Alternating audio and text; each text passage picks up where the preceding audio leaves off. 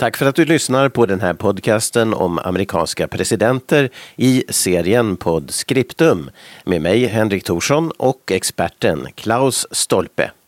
Om du vill läsa Klaus Stolpes böcker om Amerika och presidenter kan du hitta dem på boklund.fi. Fler podcasts hittar du också på sidan totalmedia.com. Total med TH. Ladies and gentlemen, our national anthem. Mr. President. I, John Fitzgerald Kennedy, do solemnly swear I, Barack Hussein Obama, do solemnly swear. So help me God. Free at last! Free at last! Thank God Almighty!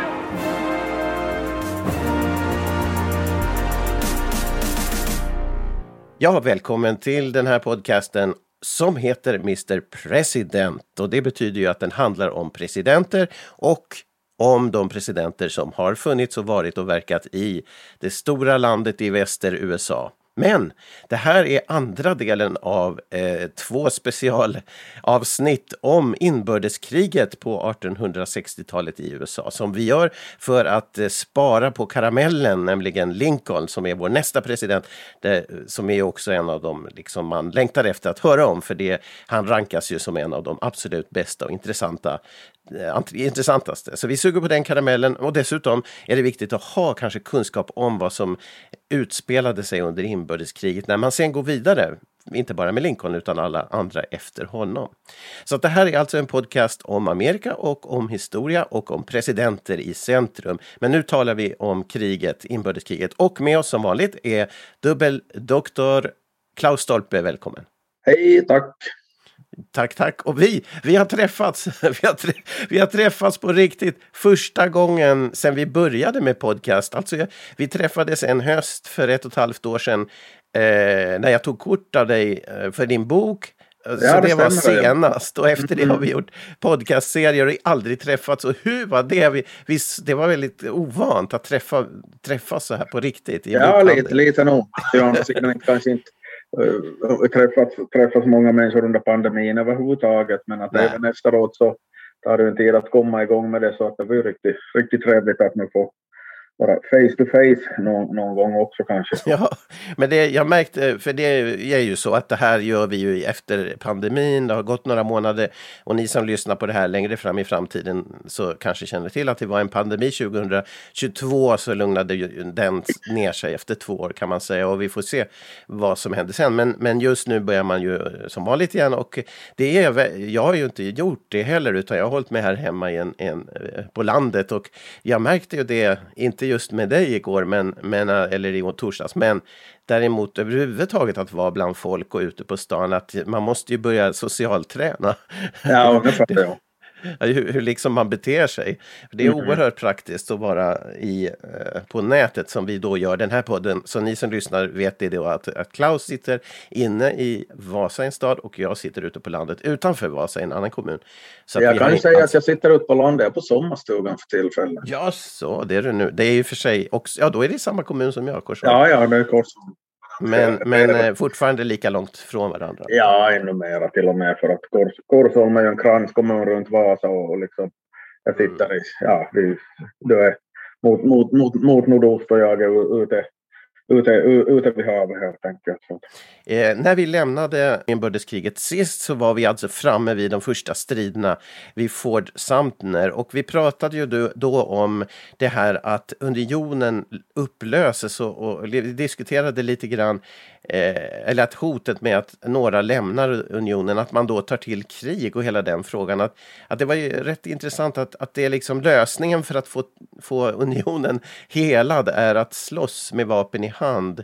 Eh, och eh, inte det att kanske som det är nu i Europa att ett land försöker invadera ett annat land utan och på sätt och vis är det ju samma men här var det ju redan en, en, en gemenskap som någon bröt och då kommer de andra och tro, Just det här, vi diskuterade ju det, varför, varför man tror att ett krig då skulle på något sätt göra det bra igen.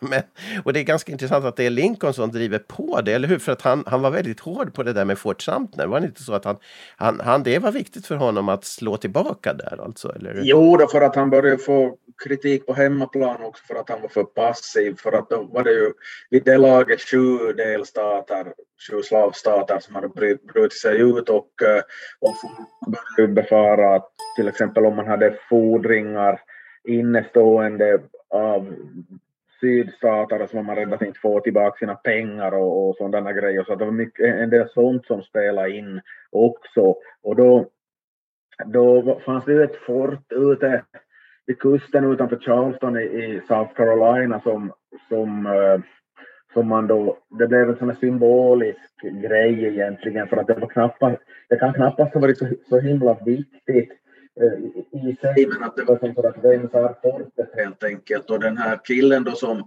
ledde den där lilla, lilla styrkan ute på den där holmen där fortet låg, så, så han vägrade ju att kapitulera och det blev ja, de blev beskjutna helt enkelt under ja, lång, lång tid. De höll väl på i ett dygn eller 40 timmar eller någonting, någonting sånt. Och, och smällde på där och då skickade, skickade Lincoln förstärkningar och så var ju kriget i full gång helt enkelt. Så att, eh, att det fick ett sån här överdrivet symbolvärde just, just, just det där fortet. Och det var ju det knäppa var ju att, eller det är väl mycket som är knäppt med ett krig per definition, men att de som var där ute på fortet så de hade ju lite svårt att skjuta tillbaka för deras kanoner var ju riktade åt andra hållet, som havet. lite... en, en yttre fiende. Så. Ja, precis, mot en yttre. Man kunde inte planera att man skulle bli attackerade från fastland. Så det, ah, lite, ja. så det var en lite knepig situation att man sitter på en massa kanoner som man inte kan använda i praktiken. Ja. Den, tidens, ja, den tidens kanoner så var det kanske inte så lätt att flytta på heller. Nej, just det. Och, men hur gick det då som sagt i detta slaget, det första då? Ja, de, de kapitulerar ju till, till, till slut då och eh, förutom det där symbolvärdet så är det ju, alltså de hade ju ingen chans, då skulle jag förr eller senare blivit utan mat i vilket fall, om, om inte annat, så att de var ju helt, ute på en holme som var ju lite ja, underläge från början på det viset.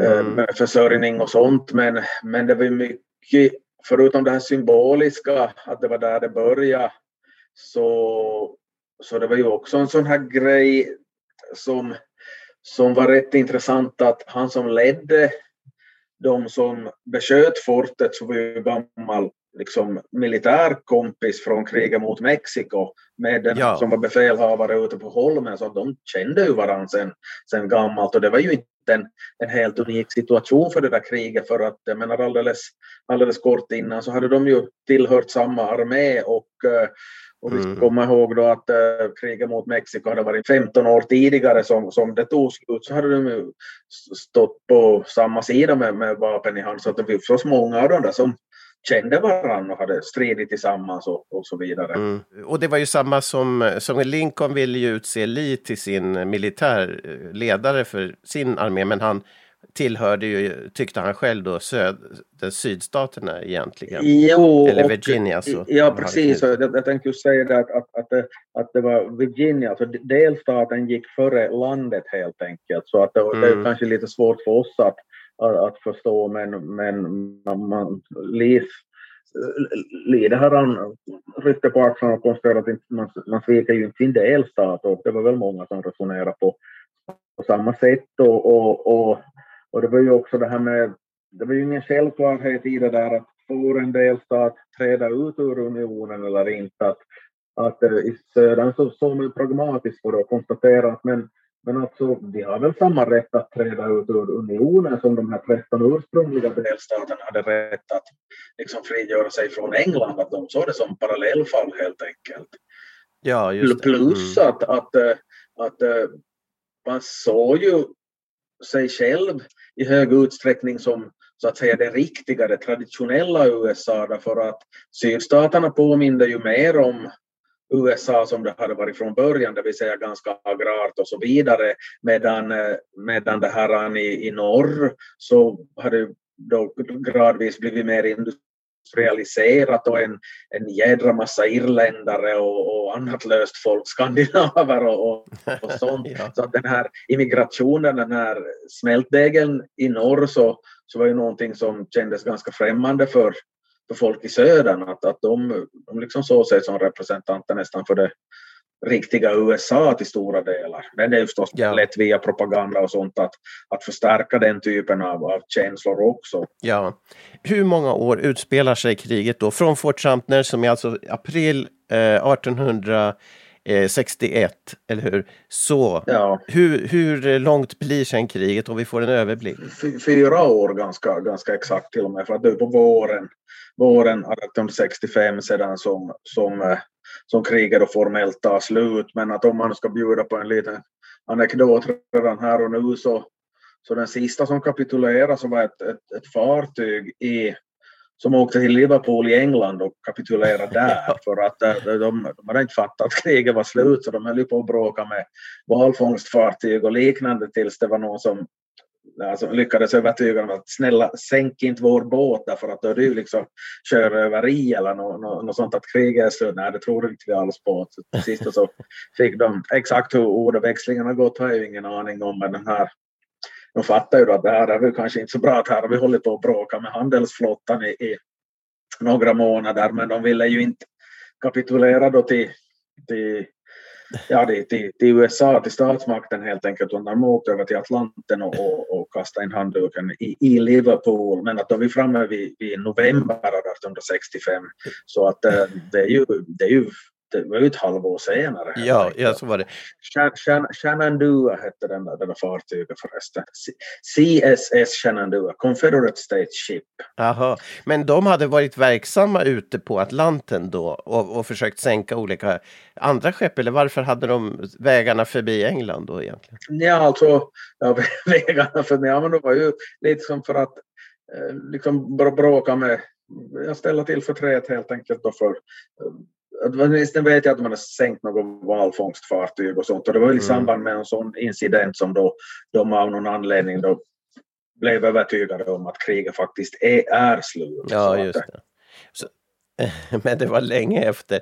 Men det, vi pratade ju om det sist med nyheter som vi idag har för mycket av och på den tiden hade man ju förstås för väldigt lite av det eftersom man, jo, man måste ju... Kommunika kommunikationsmöjligheterna var ju, var ju som helt, helt, helt, annorlunda. Det finns ju andra exempel i historien på motsvarande också. Det finns en jättebra film på Netflix om, om den sista spanska garnisonen på Filippinerna som liksom vägrar att tro att, att de hade blivit besegrade och utschasade därifrån. De bara fortsatte att panga på, panga på lokalbefolkningen de en god stund efteråt. Och fanns det ju också exempel efter andra världskriget på japanska soldater som kunde vara ute på någon holme i Stilla havet hur länge som helst efteråt. Den där sista så kastade väl in handduken i början på 70-talet. Ja, precis. Otroliga grejer.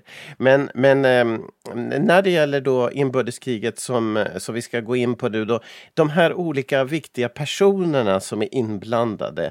Vilka är det värda att nämna så här, så bara så vi får en bild av de där namnen som brukar vara? Om vi nu ser på sydsidan så den här kändaste så var Robert E. Lee då, som vi ju har nämnt här tidigare. Mm. Han som då Lincoln de facto ville ha som, som ledare för nordstatsarmén och eh, sen den som är kanske på sitt sätt mer intressant än som en som hette Thomas Jackson, kallades i regel då för Stonewall, stenmuren. Jaha. Det var en synnerligen originell person. Alltså jag är, han beskrivs idag av sådana som förstår sig på ja, människans psyke och sånt, att det måste ha varit en, en liksom högfungerande autist, autistspektrum helt enkelt, för han var, han var helt besynnerlig.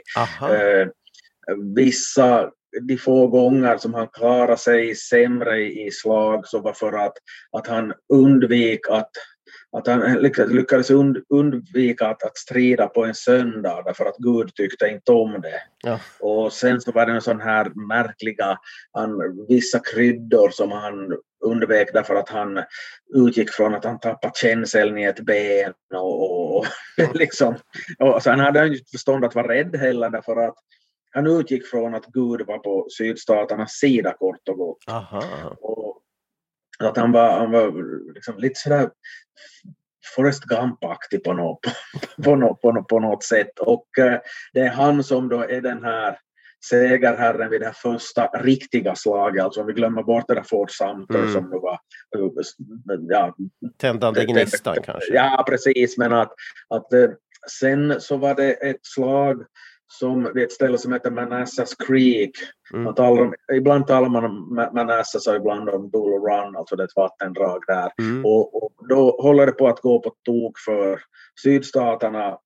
Det är ett sånt skede där slaget så att, att nordstatssoldater börjar redan hålla på att plocka på sig souvenirer och, och liknande. Men att då, då, då liksom är den här Stonewall Jacksons gäng så vägrar att retirera och det vänder liksom på steken på, på allting där och det blir oerhört kaotiskt för att det, det finns en detalj i det där slaget som är alltså fullständigt absurd och är egentligen ganska viktig att ta upp i ett sånt här sammanhang för att förklara hur annorlunda tider man levde i. Därför att där det var relativt nära Washington DC Mm. och det var ju en mängd civilister, alltså fint folk som kom ut med, med liksom hästdroskorna och picknickkorgarna och parkerade sig på de där kullarna runt omkring det där slagfältet för att titta på. Ja. Och det här, sen märkte de i något skede att vi, att vi är tvungna att sticka iväg så att de nordstatsstyrkorna ska retirera. Så drällade ju det där picknickgänget i vägen helt Oj.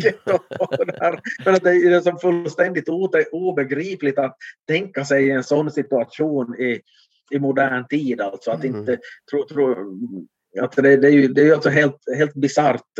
eh, Man hade som en så naiv syn för att man hade fått läsa i tidningen att det här, det här går liksom, det här var på, på nolltid. Ja. Men, men de var då Nordstats eh, då förstås? Jo, jo, de hade alltså kommit från, det var herrskapsfolket från Washington DC som hade kommit ut Ja. Märkvärdigt. Alltså det är ju helt, det är ju helt bisarrt. Mm. helt bisarrt. Och eh, så att de är nog de klart mest, mest det här kända officerarna från, från sydsidan. Sen om man vill nämna en till, han sen som hade det till synes inte helt anglosaxiskt klingande namnet Pierre Gustave Toutant Beauregard. Beauregard sa man väl, men att han, Mhm. han, det som låg honom i fatet så var han var väl inte så bra på engelska för att det fanns ju alltså en, en, en eh, minoritet i, eller det finns ju ännu alltså sådana som talar franska i Louisiana-området. Ja. Och, eh, och där han, han hörde till det gänget och, och hade väl inte liksom lärt sig engelska sådär riktigt, riktigt flytande. Det var för övrigt han som var den som ledde de här som besköt Fort Sumter så att han, han, var, han var med från han var med och gjorde avsparkarna om vi talar fotbollsspråk. helt Mhm, Okej. Mm. så att då, och sedan om vi nu flyttar över till, till nordsidan så då är det ju Ulysses Grant som, som är den här mest kända för att det var ju han som då ja, klarade sig bra och ledde, ledde de här styrkorna till, till, till en del viktiga segrar, bland annat ett slag vid Vicksburg som ligger längs Mississippifloden. och det, då de, de vann det slaget så innebar det i praktiken att, att nordsidan hade kontroll över hela Mississippifloden, vilket ju spjälkte södern i tu helt enkelt. Så det, det är naturligt så att det försvårar ju krigföringen om, om det här landet eller konfederationen eller vad vi vill kalla sydstaterna, att de var spjälkta i tu och, och det svårt, blev svårt att kommunicera helt enkelt. Så det där Ah. Mississippi-floden blev som en sån här gräns rakt igenom Mm. och, eh, och det här, den, där, den där Grant så, så han hade den, ja, den intressanta egenskapen att han var väl han var väl full rätt ofta.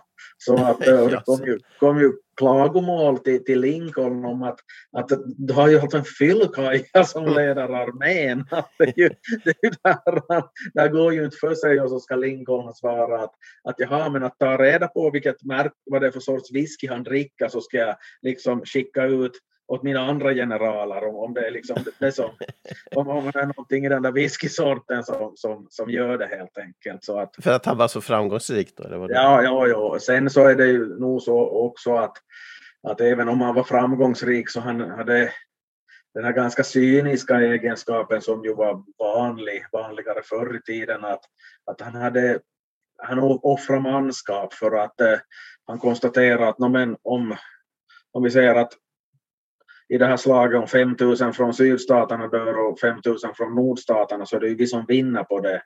Mm. För vi har mycket större befolkning så vi, kan, vi har så lättare att fylla på helt enkelt. För att det, det bodde ju alltså mycket fler människor i, i nordstaterna än i sydstaterna. Oj, oj, ja, det var en krass eh, cynisk. Ja, vä- väldigt, väldigt, väldigt.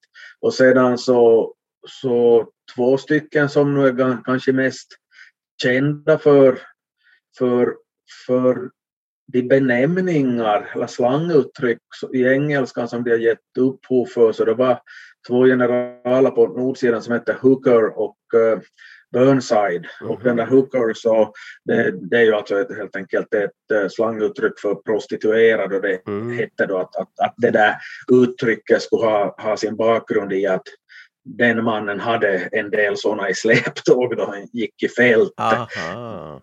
Men att sen så har jag nog läst någonstans också att det där uttrycket hooker för prostituerad så skulle ha funnits eller förekommit redan tidigare så att jag, jag, jag går inte och svär på vad som är sant och falskt där men, Mm. men sen men den där, den där Burnside så han har gett, eh, det är lite så, nej, det är ju oviktigt i sig men att, att eh, har ett visst anekdotvärde att han har gett upphov till jag tror uttrycket för polisonger. Jaså? Side, si- sideburns. Man, man bara svängde på de där halvorna, burnside. man svängde på så blev sideburns. För att han hade alltså inte helskägg utan sådana helt otroligt yviga polisonger helt enkelt. Så, att, att, så egentligen som helskägg men att det var borttaget under hakan om vi, om vi, om vi säger så. Ja, okej. att, eh, Burnside blev sideburns, okej. Ja. Så att, men han var nog inte någon sån här liksom jätteframgångsrik general, det var han, det var han alltså inte. Att han är nog mest känd för, för, för just, just Polisången. den, Ja. ja, ja, pre, pre, precis. Pre, precis så att eh, Men, Så men hur ser det ut? Eh, en sak som jag tänkte bara, det, vi pratade ju sist, eh, första delen här om, om eh, varför kriget bröt ut och de här bitarna. Och för nord, Mm. nordsidan, och det här, vi diskuterade ju det, hur, vad, vad, vad innebär det egentligen att någon bryter sig ut ur en union och, och hela det uppbrottet. Och det, det, det tänkte jag bara, man kunde bara kort säga något om att just det här hotet mot att om, det, om man släpper eh, eh, konsekvensen av att det finns vissa stater som inte är med i samma union. Det, det var man rädd för norrut, att det skulle påverka till exempel hur man, hur man expanderade västerut sen. Var det inte så att att, eh, ja, var, var hamnar då nya stater som kommer till? Eh?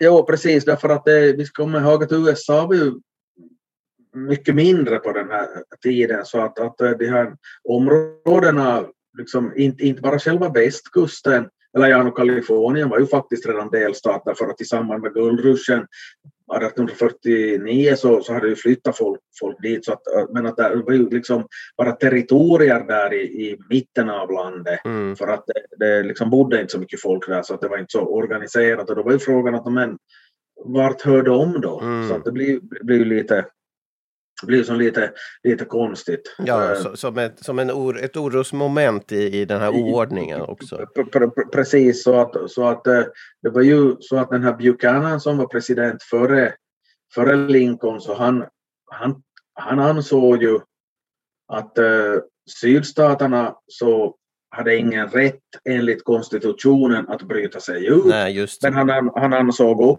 också att eh, det fanns inget i konstitutionen som gav honom något maktmedel att förhindra det, så att han var ju helt liksom totalt handfallen. Mm, han var ska- väldigt eh, regel... No, läste orden i boken precis som det Ja, står. pre, pre, alltså. pre, pre, precis. Och Lincoln då igen så ville ju hålla ihop unionen till varje pris och märk väl föreslog till och med ett tillägg till, till konstitutionen att, att för att garantera att slaveriet inte skulle upphöra Mm. i de delstater där det redan fanns. Så det är ju ganska intressant att Lincoln av alla presidenter komma med ett sådant förslag för det är ju han som sedermera befriar slavarna helt enkelt. Ja.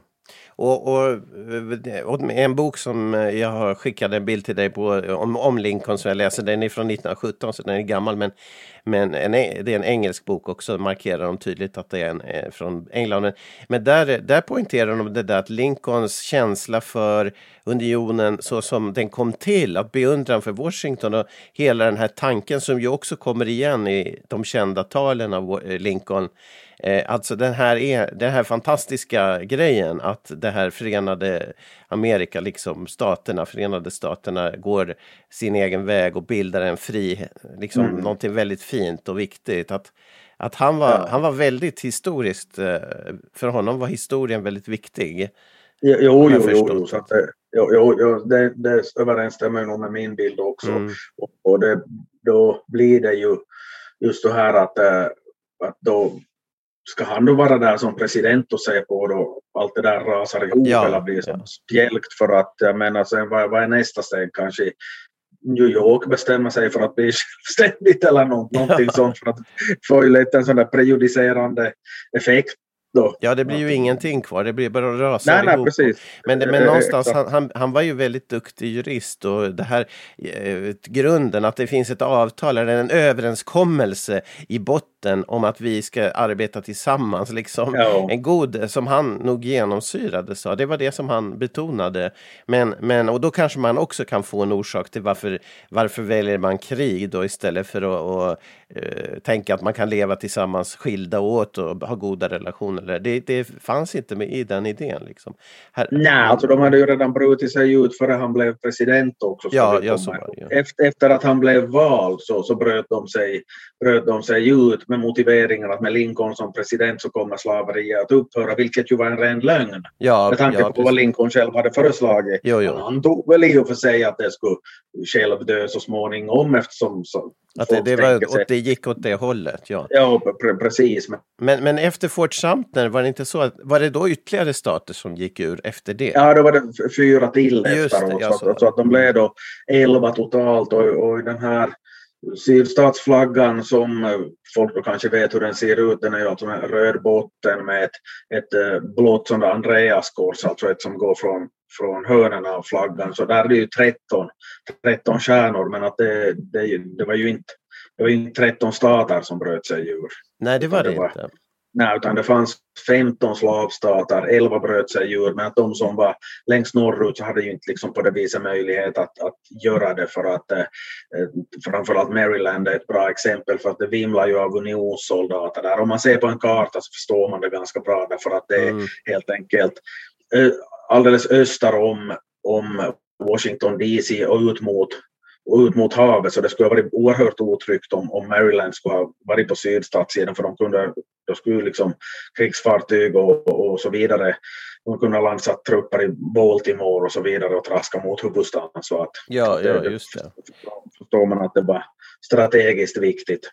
Men, men att, eh, hur går det då när kriget, efter det här eh, Bull Run då, och det, hur, hur utvecklar sig striderna och kriget då den första tiden? Man tror att det ska bli över, gå över fort från nordstatssidan, men så är det ju inte. Och vad händer egentligen? Nej, alltså det är ju några slag som följer på varandra men att efterhand så tar ju den här nordstatssidans materiella överlägsenhet Mm. och fäller utslag därför att vi ska tänka att förutom att det bor mycket fler människor i, i nordstaten, alltså det var ju eh, av de, nu tar jag ur minne bara så att någon, någon som vill slå mig på fingrarna så det kan jag bjuda på för att jag sitter, jag sitter alltså inte med en massa uppslagsverk här men att om det var så att, att det fanns 31 miljoner invånare i USA vid den där tiden så var det som lite över 20 Mm. på nordstatssidan och, eh, och det här eh, under 10 på, på sydstatssidan varav en hel del var slavar. Och det betydde ju då också att de kunde inte sätta bössor i händerna på dem för att jag menar, de ville ju, de, de sympatiserar väl rimligtvis med nordstatssidan om de var minsta insatta. Mm. Men vi ska också komma ihåg att, all sån här metallindustri så fanns, fanns i norr. Alla, nästan all järnväg fanns i norr, vilket ju underlättar då man ska transportera trupper och förnödenhet, mat och vapen och, och så vidare. Att i, I sydstaterna så Alltså det här med järnvägarna är ett ganska bra, alltså det är ett jättebra exempel egentligen på, på skillnaderna för att, att de gick nästan bara i väst-östlig riktning helt enkelt för att mm. transportera bomullen ut till, till, till hamnarna för export till, till Europa. Ja. Och dessutom så, så hade man av någon konstig anledning så hade man inte samma spårbredd på alla ställen heller. Så även om man skulle ha liksom lyckats förbinda de där järnvägarna med varandra så skulle det kanske ändå inte funka därför att, att i vissa delar av södern så hade man om det nu säkert var brittisk spårbredd då eller vad det var så att det, det, är som ganska, det visar ju också hur pass icke-integrerade de där delarna var med varandra. Ja. De var, de var i praktiken chanslösa från, från alltså, okej okay, det skulle vara en annan sak om man skulle ha liksom ockupera huvudstaden alldeles i början. Det skulle vara sydstaternas chans, alltså att man skulle ha punkterat det ganska tidigt, att gå, ja, erövra Washington DC efter bullran. Jag vet inte om det skulle varit möjligt, även om de skulle ha satt in hela armén där, men att det var, det var att man visste ju att ju längre kriget drar ut på tiden, desto desto mer säkert är det att södern kommer att förlora helt enkelt. Ah, sedan så, så, lyckades de ju med, med någonting som kallas för Anaconda-planen, alltså det är en sån jättestor orm som att man, man helt enkelt omringar södern och så till så att, att de inte kunde vare sig exportera bomull till Europa i utbyte mot vapen eller annat mm. eller någonting sånt så att de blev, blev liksom ganska effektivt isolerade där. Ja. Att det är också ganska typiskt för att, att det fanns en kille som hette Winfield Scott, alltså en, en general då från, från nordsidan mm. som var ganska gam, gammal redan vid det här laget. Och han det var han som hade föreslagit den där Anaconda-planen alldeles i början av kriget och ingen tog någon notis om honom för att det var som så att ja, men det är väl inget att tjafsa om, vi kommer ju att vinna i alla fall så ah, att det där är ju bara, det där är ju onödigt. Så att det var först efter en tid då man insåg att, att kanske den där gubben hade liksom en ganska bra tanke i alla fall. Vi borde väl ha gjort så här från början men bättre sent än aldrig. Nu tar vi och sätter den där planen i verket och så, så blir de helt enkelt isolerade från omvärlden. Mm. Och de kunde ju, det var ju svårt för dem att bryta den där blockaden också för att, att, eh, att sydsidan hade ju väldigt få krigsfartyg helt enkelt, så att de, de var helt underlägsna ute till havs. Ja, och det är ju intressant att tänka på att det var ju faktiskt sjöstrider också, eller åtminstone hot om det i det här kriget som ju egentligen inte, man tänker att det var ju på land alltså. Men, men det här fanns det ju en, en viktig värmlänning från mina trakter i, där jag har mitt torp som ju eh, anlitades för att bygga ett, eh, ett hotfullt krigsskepp till nordstatssidan John Eriksson. Ja, ja John Eriksson och uh, det här, han bror, hans bror var ju också en sån här känd kanalbyggare. Och väl ja, järnvägen och allting i Sverige. Mm. Ja, byggt Saima, Saima kanal i Finland och, ja, och vad han har sysslat med. Men att, att den här John Eriksson så hade ju han var en sån där fiffig, sån där uppfinnar-Jocke-typ. Så han är ju bland annat man kan väl inte säga att han uppfann propellern, men han, han gjorde den praktiskt användbar. Mm. Han kom på, något, kom på något sätt att vinkla de där bladen och, och, så vidare, så att han effektiverade med propellern till exempel. Och, och, eh, och sedan då så, så var det så att, eh, att eh, sydstaterna hade erövrat ett fartyg som hette Merrimack från nordsidan och så döpte de om det till Virginia. Ja, så, och så var det, just det. Mm. Så bepansrar man det där, det där fartyget med alltså stålplattor, det kallas för ironclads, den, den där typen av fartyg. Mm. Det blev, gjorde att det blev ju väldigt långsamt det där fartyget, men det var ju svårt att sänka det för kanonkulorna studsade ju bara från det. Och då, då det här alltså, så byggde, byggde man under under John Erikssons ledning, där Monitor, eh, ett, ett fartyg som nästan såg ut som en ubåt, ubåt i ytläge mm. med ett, ett, roterande kanontorn. De, de såg ganska konstiga ut de där båtarna faktiskt. Ja, men det var lågt i vattenlinjen så det var väl på så vis svårt att träffa det. Ja, precis. Och, eh, och de där rök ihop i en vik utanför Virginia som hette Hampton Roads. Och, eh, och Just det. det det, i princip, alltså, det, man kan väl säga att det slutar oavgjort det där, det där slaget. för ingen lyckades sänka den andra. Men i praktiken så var det ju nordstaterna som vann därför att efter det där så vågade de ju inte säga ut något mer för man insåg att, att eh, tidigare före för man fick fram den här monitor så hade den här Virginia eller Merrimack som det oftast det omtalas ofta med det ursprungliga namnet även om sydstaten hade döpt om den där båten att, eh, att en sån svåråtkomlig eller oåtkomlig oåtkomligt spöke för de här nordstatsflottan men att nu då så hade man ju då, mm. fick man ju någonting som bjöd motstånd helt enkelt.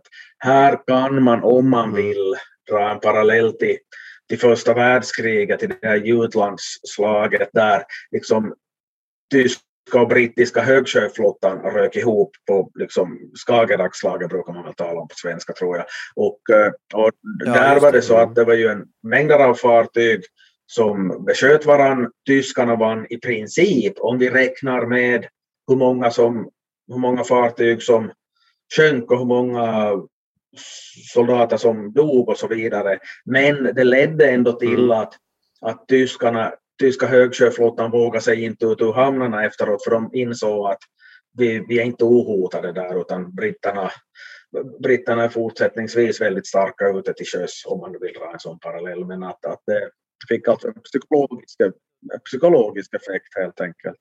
Men, men jag läste sen också om, om eh, eller eller ja, lite olika saker om Monitor, men, men det här eh, John Erikssons skepp, det sjönk ju ganska snart efter det där, för att det boxerades i en storm, tror jag, på hösten efter det här.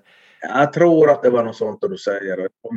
Men eh, jag kan säga, ni här uppe i Österbotten där Klaus och jag sitter och, och, och pratar om de här sakerna så eh, nämnde vi ju tidigare att här var det ju de sista striderna i, i eh, när, när Finland hörde till Sverige och Finland och Sverige var samma land och på andra sidan då i Umeå-trakten var det de absolut sista striderna ja. för Sveriges del någonsin tills vidare i vad det gäller krig. Men, men, men då i Oravais här nära där jag sitter, där brukar man ju spela upp då eh, det här slaget vid Oravais med, de har ju särskild eh, ja. förening då med soldater som springer omkring och det här eh, reenact ja. där. Och det är ju någonting som är väldigt vanligt i USA, men jag skulle nämna det att i Filipstad där jag har mitt torp som är alltså Jan Erikssons hem trakt.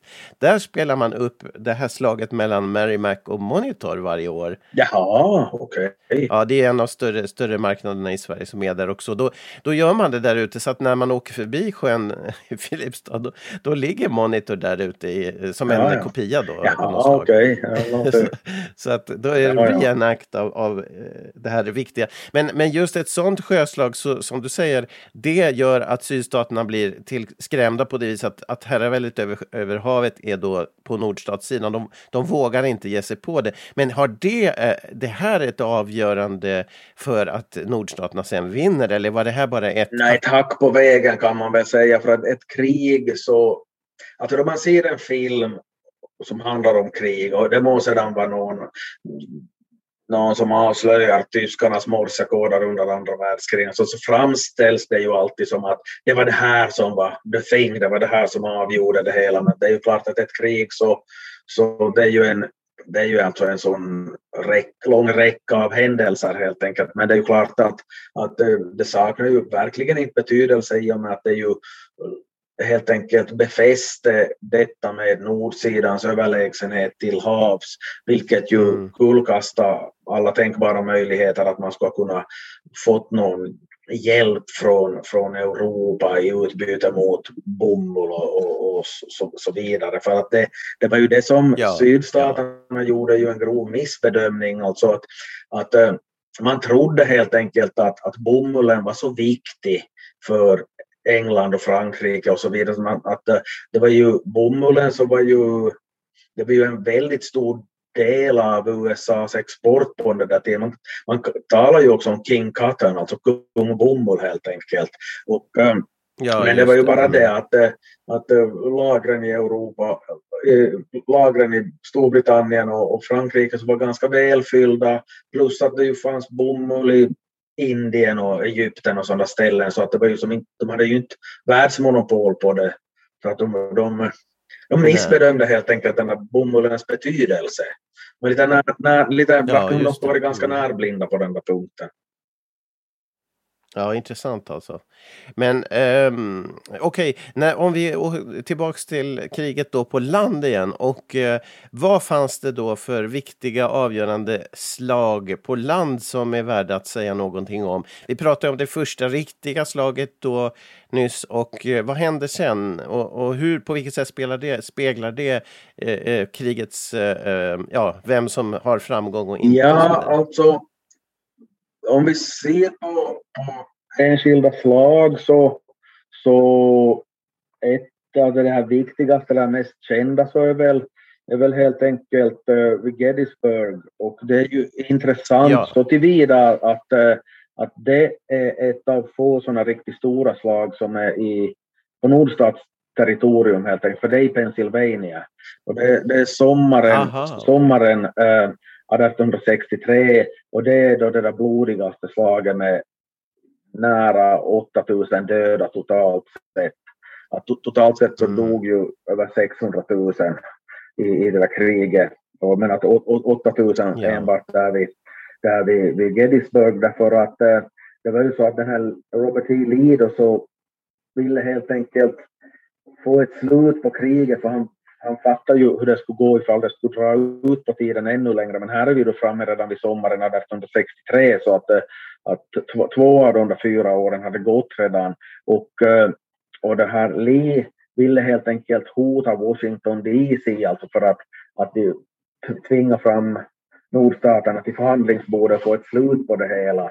Men att eh, de, mm. det blir ju då helt enkelt så att sydstaterna förlorar där vid Gettysburg och det intressanta, eller väldigt mycket intressant här, men att eh, nästan exakt samtidigt så vinner Grant där vid Vicksburg i Mississippi, där som jag talade om tidigare, att södern spjälks itu därför att man belägrar det här Vicksburg och vinner. Och eh, då får man kontroll över Mississippifloden, södern blir det två delar. Och detta dråpslag så sker alltså nästan exakt samtidigt som slaget vid Gettysburg. Alltså vi snackar om, vi snackar om dagar, så att det var ju det, det var strängt två av de största motgångarna för sydsidan så inträffar i princip samtidigt eller praktiken samtidigt. Men Gettysburg är ju annars också känt, alltså naturligtvis för det här du säger, men det är ju också där som Lincoln håller sitt berömda tal innan då han just då han, the Gettysburg Address som ju har blivit i retoriken en sån här one of the ja. biggest Eh, och, som han lär ju ha skrivit lite i en hast på tåget dit också. Han var lite sjuk, förkyld ja. visst. Och det blev ju så väldigt kort och där, därför är det fantastiskt. Men det är ju just ett tal som hänvisar till the founding fathers så på något sätt Eh, är det efter, det är efter slaget han håller det kanske? Nu kommer jag inte ihåg, men det är ju... Ja, ja, ja det måste ha varit det. För det är ju en hyllning av dem som har offrat sina liv för den här idén. Då.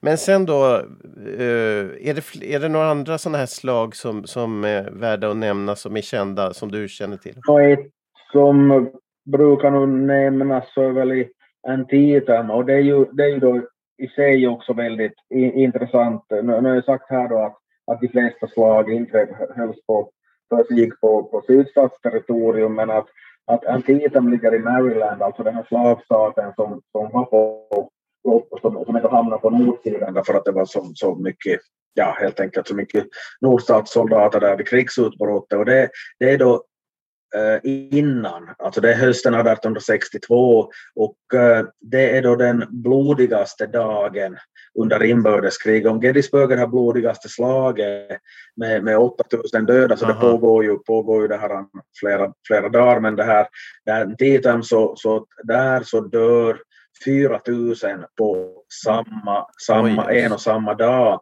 Och man ska, mm. no, det, det, finns inget lustigt med, med, med något slag och, och ja, allra minst en titam kanske, men att om man ska nämna någon, någon det här en episod som är lite dråplig så orsak, en orsak till att, eller stark orsak till att nordstaterna klarar sig så bra vid det där, i det där slaget så är att det är två, två nordstatssoldater som går runt och uppenbarligen plundrar lik och, eh, och det här, Aha. så hittar de cigarrer hos, hos en, en död sydstatsofficer och, och, och oj kolla goda cigarrer, det här blir bra. Och så men de är inrullade och i, i något papper och sen då de tar upp det där så, så får de hamnar de i en lite brydsam situation för att cigarrerna är inrullade i Robert E. Lees anfallsplan. Och, och de tänker att, att, så, att hur gör vi nu att, att om vi går och berättar vad vi har hittat så åker vi ju dit för likplundring. Så då, det liksom Ja. sådär, att, hur gör vi nu då? Att, får vi medalj eller blir vi arkebuserade ungefär? Men de tänker att fan, vi, vi, måste, ju, vi måste ju gå. Vi måste ju där han gå och visa upp det. Och så, och så, och så Ja. går det och visar dem och så diskuterar man det i, i den där, i, i den där eh, i nordstatsledningen och tänker att ja, men det, det är säkert eh, det är för bra för att vara sant så att det är säkert en desinformationsgrej helt enkelt, att den, att den är falsk. Att det har varit meningen att vi ska Mm. hitta den och så, så är det en som säger, jag vet vet inte om det, jag minns inte vem det var med det spelet, men att det, så, så är det en av dem som säger att för att titta på det här pappret och, och, det här, och, och så säger man att det här är det här, alltså, den är riktig den här anfallsplanen. Ja, men hur kan du veta Jaha. det då? Nej, men jag känner igen handstilen för Robert E. Lee och jag var vid West Point samtidigt. Så att, att jag vet att det är han som har skrivit det här för att han hade en så pass säregen handstil. Men det är ju också en påminnelse om liksom att det är, ju, det är ju helt enkelt folk som är bekanta med varandra från förr som strider. Att, men det är Ja, ganska, ja. och sen en, en detalj till så, så eh, de var ju två soldater som hittade cigarrerna och hittade den där anfallsplanen. Och den där ena så kommer jag aldrig att glömma bort namnet på, för han hette Bloss. Yes, okay. För oss är det passande. För, för oss betyder det ju någonting, för att det är en, men för en, alltså på, på engelska så för en amerikan så betyder det ju ingenting. Men att, Nej, inte på det så viset. jag har dessutom aldrig hört talas om att någon skulle heta Bloss, men att han, han en av dem där som, som hittade, hittade cigarrerna så, så hette Bloss. Och det var ju ganska lämpligt, lämp, lämpligt i det Ja, sammanhanget. Men, nej, men det är ju eh, en, en eh, anekdot mitt i allt och så samtidigt känner man hur, hur galet det Mm. hela är alltså. För kunde man hitta någon annan lösning? Och, och det här konstiga då, de, du berättade i det där första slaget hur de åkte på picknick och, och, och tittade på allt det här. Och det var väl så att bestämde de en tid, då börjar slaget och man har valt en Ja, plats ja, och ja. så vidare.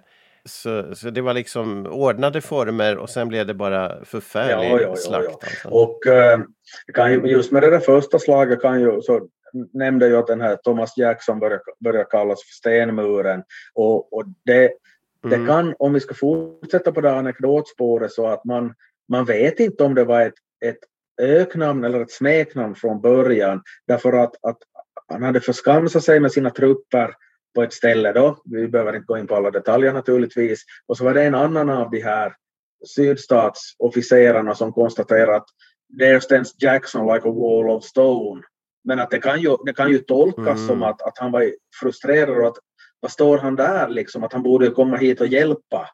Eh, så, så, så, att man- så att man vet inte egentligen om det var, om det var liksom ett, ett, ett positiv eller, eller negativ från början men sen så, så blev det ju, blev det ju det här positivt över, över hela, hela linjen. Och eh, just han, så du, du frågar om olika slag och så vidare, så, så den här Stonewall Jackson så, så han, eh, inte bara det slaget vid, vid Bull Run utan, utan han, han hade eh, han rörde sig, han var väldigt rörlig med sina förband så att de höll liksom en, en mångdubbelt större nordstatsstyrka sysselsatta helt enkelt med att röra sig över ett, ett visst område där i gränstrakterna. Så att han helt enkelt band upp nordstatssidans styrkor på ett väldigt skickligt sätt och sedan smet de undan då istället för att Mhm.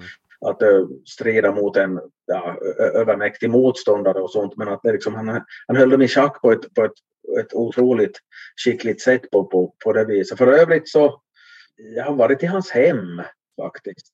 Och för att det är, det är i Virginia, jag tror det heter Lexington den där stan. Så, så var jag, Mm. hans hem så är omgjort till museum helt enkelt. Så att, och eh, Ja, det var bra för att, jag menar jag var ju inte på det viset den jag är idag, alltså jag var ju eh, jag hade just uh, avslutat mitt andra studieår och for, for med en kompis, jag var ju 22 år alltså och, och, och det här, alltså, vi var där Mm. så, så den här guiden så sa att "Nå, hon brukar nog alltid först fråga, fråga varifrån folk kommer och, och nå, Mm någon sa något från New York eller varifrån det är någon annan sa något annat och så ja, ja vi är från, från, från Finland och så att jaha sa hon att, att men det är ju intressant att liksom jag hittar hit att men får jag nog som fråga att vad säger er namn Stonewall Jackson?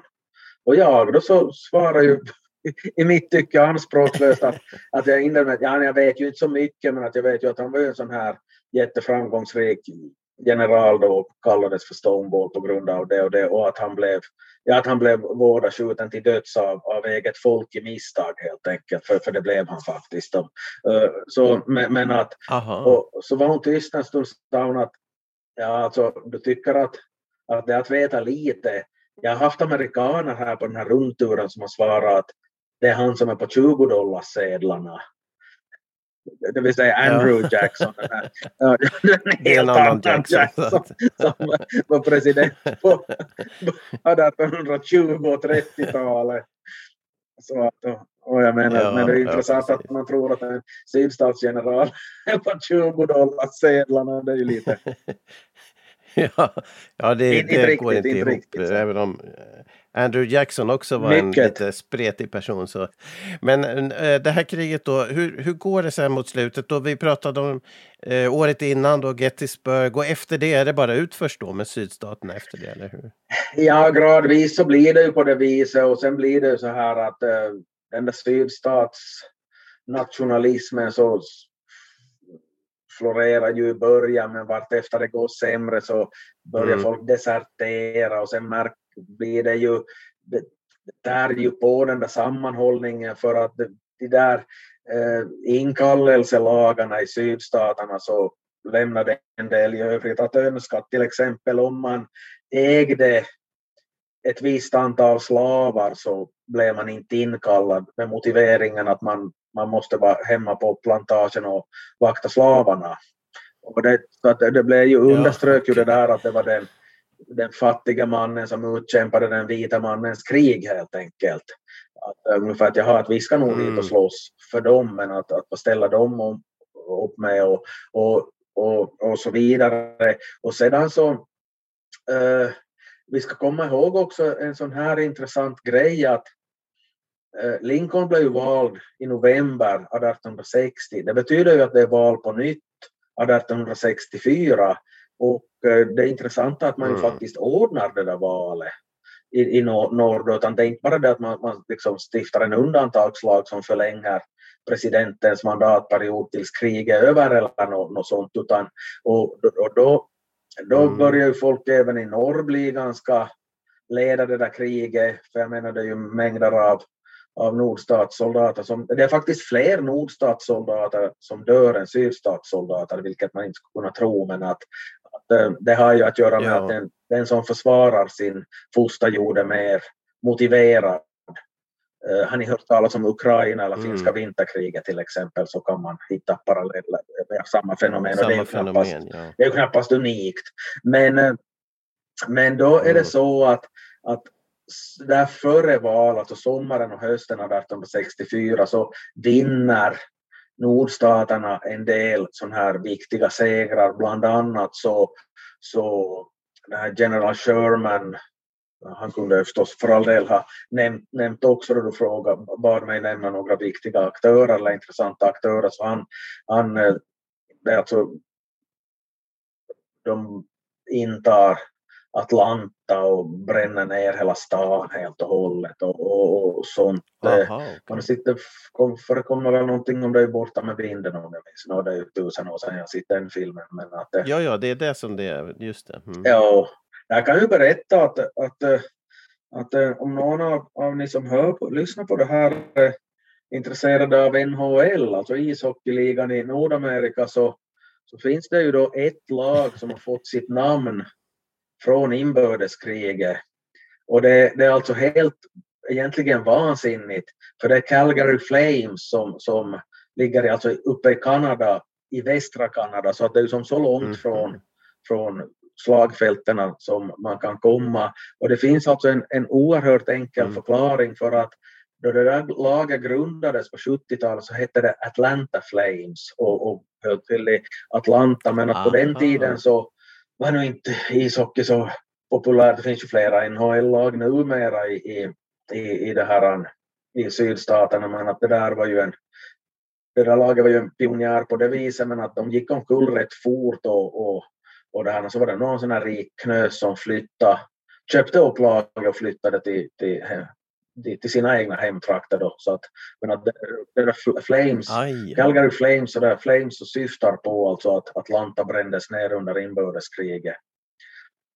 Och föreningens logo också så är snarlik för att Atlanta Flames så hade ett, ett A som, som liksom brann och Calgary, Calgary Flames kört med det där samma och det är liksom, dessutom samma sån här font eller typsnitt eller vad det heter så att det är ganska som snarlikt man har bara som bytt ut, bytt ut ett A mot Mm. ett C helt enkelt. Men, men hur ser freden ut? Vad är det avgörande mot, mot underlag, nederlaget för um, sydstaterna? Och vad, hur ser freden ut? Ja, no, alltså mest viktigt så är väl kanske det där Gettysburg för att då, då Ja, så, det var också det mest legendariska slaget men att, att det, det där det som blir får ju ett, naturligtvis ett sån här avgörande så är ju i ett ställe som heter Appomattox Eh, och det där är det där, där kapitulerar då Lee till, till, till Grant Ja, helt just enkelt. Och där finns ju en helt fantastisk story för att,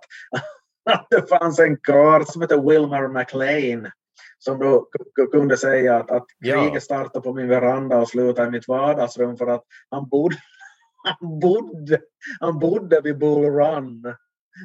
så så, så att, så att han fick, han hade ju bland annat, det var nog hans, att någon sån här veranda då, eller utekök, så hade det blivit träffat av en kanonkula så att det blev ju kaffeved av, av, av det. Eh, hu- Huset blev inte träffat, men veran- okej. verandan och det där uteköket så for ut i fandar så han konstaterade att det här är inte så där riktigt hälsosamt hälsosamt ställe att bo på, att han måste flytta söderut för att slippa bort från kriget. Och så, fly, så flyttar han alltså till. Appomattox. Och sedan, så, så det är fyra år Okej. senare, efter att han har fått verandan sönderskjuten, så knackar det på dörren och så är det någon ordstats ordstatsofficerare som säger att, att ja, hej, får vi komma in? Lee, Lee, Lee ska kapitulera till Grant, att får vi låna ett vardagsrum? Jo, jo! Ja, det är helt makalöst. Alltså, det är helt, helt, helt, helt otrolig story. Sedan är det mindre annan makaber detalj då i allt detta så är att, att de här nordstatsgeneralerna som var med så tyckte att, att här, allt som finns här så är ju intressant så de snodde ju med sig lösöre som tack. Tog souvenirer helt enkelt. Och jag menar det är klart att vem skulle inte vilja ha det där bordet där, där Lee och Grant har suttit och, och, och skrivit under kapitulationsavtalen och sånt så att, att det, det gav väl honom sån där struntsumma men han var ju kanske inte han var väl kanske inte i så bra förhandlingsposition heller den här Wilmer McLean men att Mm. Men vad, vad blir de, jag menar vi ska ju prata om Lincoln sen, vi pratar ju förstås då om effekterna eh, eh, också med kommande presidenter, vad hände med USA efter det här? Men, men just där och då efter freden, vad blir effekterna? Till exempel slavar frigörs. Ja, precis. Så att, och eh, sedan då så blir ju eh, nord, sydstaterna blir ju praktiken som ett eh, ockuperat territorium efteråt för att nordstatsstyrkorna blir ju kvar där Mm. för att liksom hålla, hå- hålla koll på vad som händer och sker. Lincoln blir ju skjuten Mm. omgående efter, efter detta så att eh, då är det ju, Andrew just Johnson det, som ja. tar Mm. över vilket ju är fullständigt makabert för att det, det är ju en, alltså han är ju han är ju alltså en rasist från sydstaterna, en senator från Tennessee. Han var den, e- att, då då sydstaterna bröt sig ur så ville Andrew Johnson markera att, att, att så där gör man inte, att det, man har inte rätt att göra det. Så han är den enda liksom senatorn som, som förblir unionen trogen. Och då, då det, är Ah, valet ja. 64 så byter för att markera en enighet, med gest, så, så, så byter Lincoln ut sin vicepresidenten heter Hannibal Hamlin och eh, byter ut honom mot Johnson och eh, Johnson då blir följaktligen president då Lincoln blir skjuten. Johnson är liksom fel Ja, man på fel plats vid fel tidpunkt. Totalt hopplös, men honom ska vi prata Mm. om sen. Och sedan så kan vi plocka fram en annan Ja, bekanting då. Grant, general Grant, så blir ju följande Ja. president för han vinner 1868 och även 1872. Efter att han lämnar presidentposten så åker han på en eh, jorden runt-resa för att liksom göra PR för sina memoarer och eh, bland annat via, via Finland och Sverige. Oj, vad intressant. Jag, jag, vet att, jag vet inte var han var i Sverige men att, eh, att jag vet att han i, åtminstone så, så vet jag var han övernattade i Åbo för att det fanns ett hotell som hette Phoenix som, som, som fanns i Åbo på, på den tiden som var liksom nytt och stort och, stort och fint och revs Ah. först någon gång på 1960-talet eller någonting i den här stilen. Så att jag, så liksom, jag liksom Ja, vet, vad vet eftersom jag studerar i Åbo så, så att jag kan orientera mig så pass att det räcker med att jag så, det är nära Salutorget i Åbo men att jag, jag aldrig, Just det, fast det var ju efter 60-talet. du Nej, studerade, i och för sig. ja, det kan man Inte- säga. Jo, jag, jag, är, jag är född 64, jag antar att det revs någon gång typ när jag var väldigt liten eller något. något, något, något, något. Så att, så att jag, har ju Ja, inte ja, sett, jag har inte sett den här byggnaden. Inte så. Nej, men, men eh, vi kommer ju då att att eh, gå tillbaka till att berätta om presidenten och det blir ju Lincoln härnäst och då kanske vi kommer in lite på mer om eh, den här själva kriget och hur det var, särskilt vad presidenten gjorde och det perspektivet. För nu har vi ju bakgrunden från de här slagerna och lite sådana anekdoter från, från den, den sidan så att säga. Så det kommer vi att, att göra i kommande delar och prata om det. Eh, men, men vad kan man säga sammanfattningsvis? Efter det, är, det ett tillstånd av chock? Jag menar, sen blir presidenten mördad strax efter också, så det är ju en väldigt konstig situation.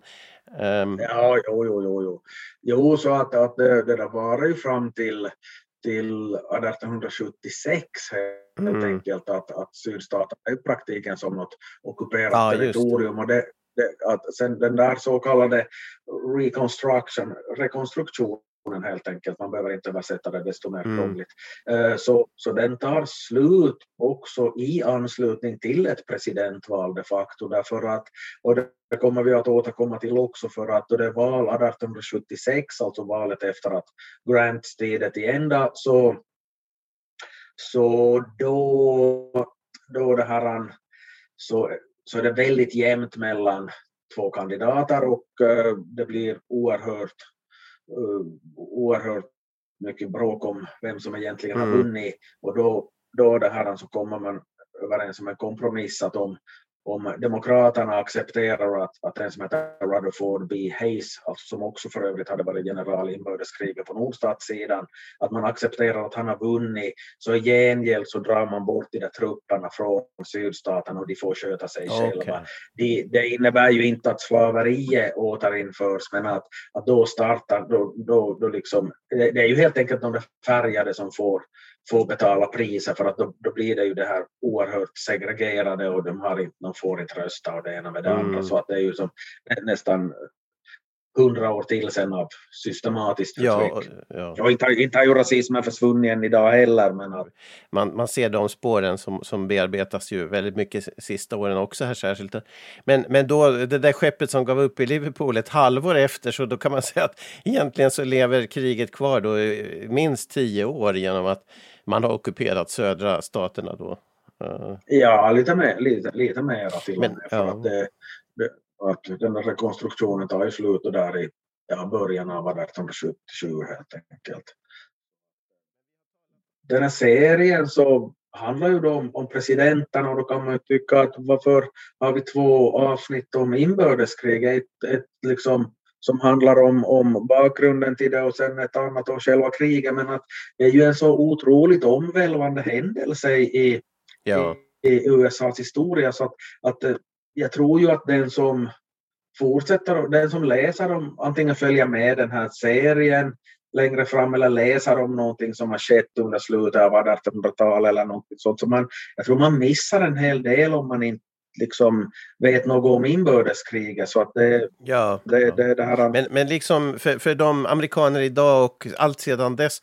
De här, jag har fått för mig att de här slagfälten och även reen, reenactment av de här slagerna och ja, Gettysburg Address, det här talet är väldigt viktiga symboler för amerikanerna.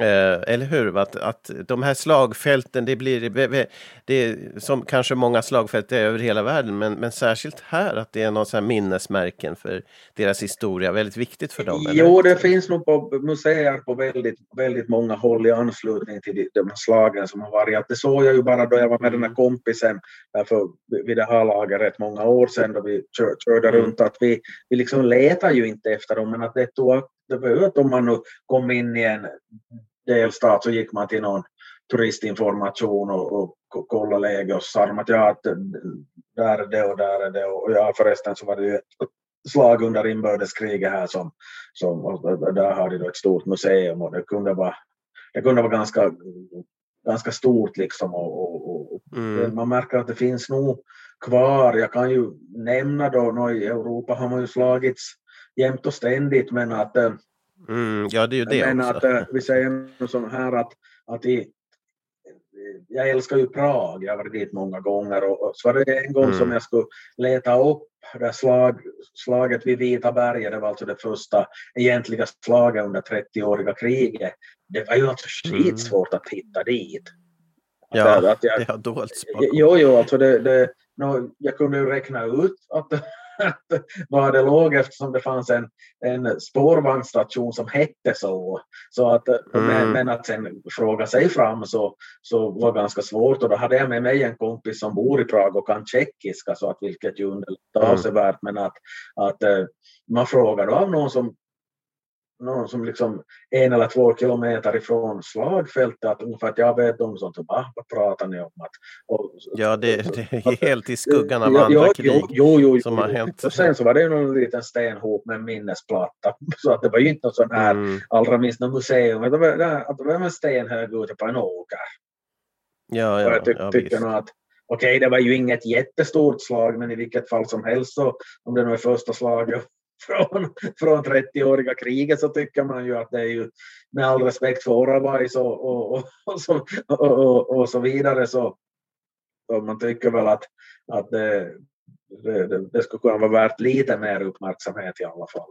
Ja, ja visst. Nej, men det visar ju hur man ser på det och i USA finns det få istället och de är väldigt viktiga. Men, och, och då har, där är man ju otroligt eh, eh fokuserad på det där och det är väldigt betydelsefullt. Men inte finns det väl några krafter i USA idag som, som minns de här, min, har min, liksom anknytning till de här minnesplatserna och, och eh, liksom håller på sydsidan. Att det är väl helt nordtänkande idag eller kan man tänka sig att de, det finns de som är sydstatsanhängare också? Det, ju det nog alltså, jag menar, eh, tänka på alla sådana som nu anser att vit överhöghet är någonting väldigt natu Mm. naturligt så att, eh, att nog, nog det här Men, men skulle de liksom, eh, finns det de som är anhängare av de gamla sydstaternas idé om att skilja sig från unionen och så?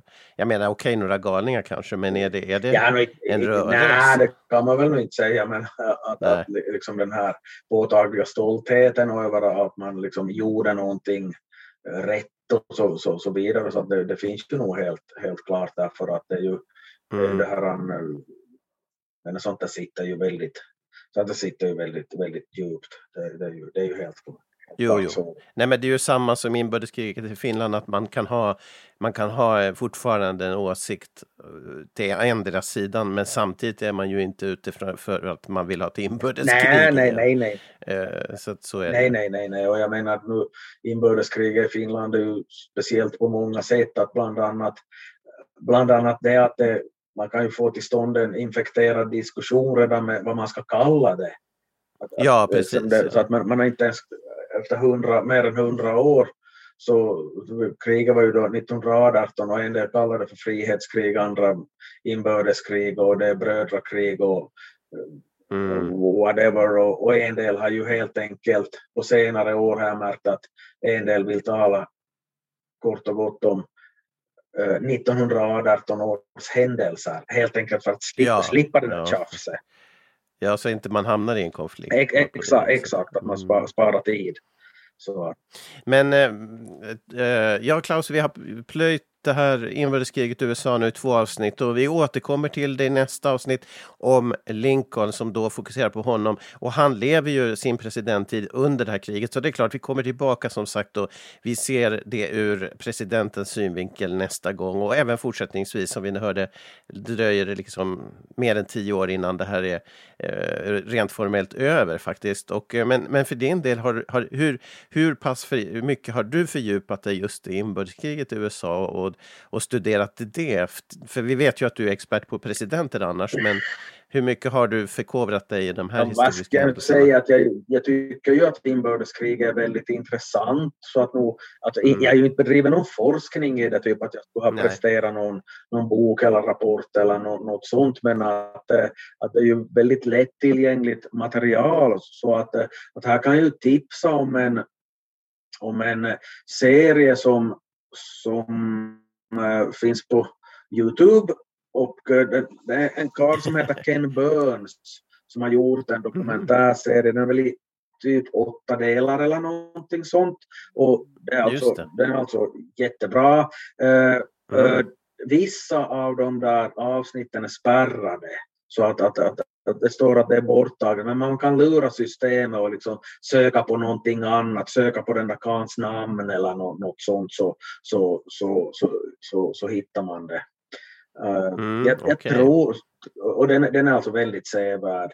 Och jag tror, Mm. jag tror till och med att den, den inleds med det där citatet av den där Wilmer McLean att, att, eh, ja, men att, att kriget börjar på min veranda och slutar i mitt vardagsrum. Jag är inte, jag är inte säker, men Ja. att det, börjat, det är ju ganska länge sedan jag sett på den. Men jag tror faktiskt att det, han, han använder det för att så att säga komma in på det hela. Och, det, men den är, den är, Men, men har du, eh, när du har studerat det i så fall och, och läst, då, är det framförallt genom att du har läst böcker om det eller har du sett eh, dokumentärer eller hur har du själv tagit Ja, till dig? tidigare så, så var, det, var det det här nog böcker men att sedan eh, alltså nu går vi tillbaka så långt som till före det nu fanns något Youtube eller något, sånt men att jag kan ju nu säga att jag upplever nog att det finns väldigt mycket intressanta dokumentärer på Youtube.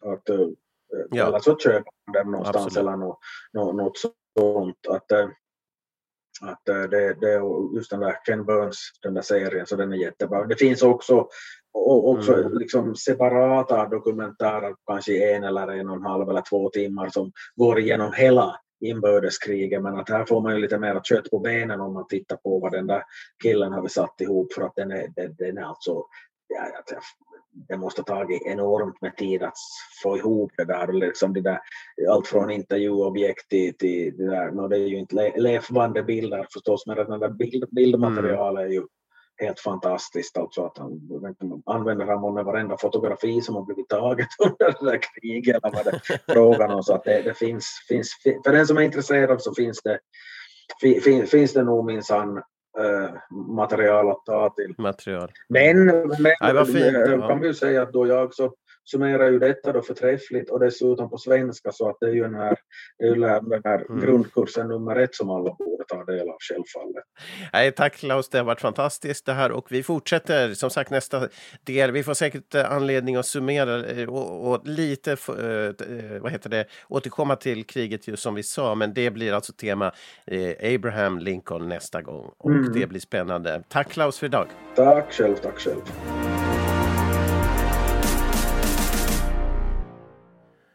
Du har lyssnat på podcasten Mr President och du kan hitta fler avsnitt och andra samtalsprogram på sidan totalmedia.com. Vill du läsa Klaus Stolpes böcker om USA och presidenter så hittar du dem på sidan boklund.fi.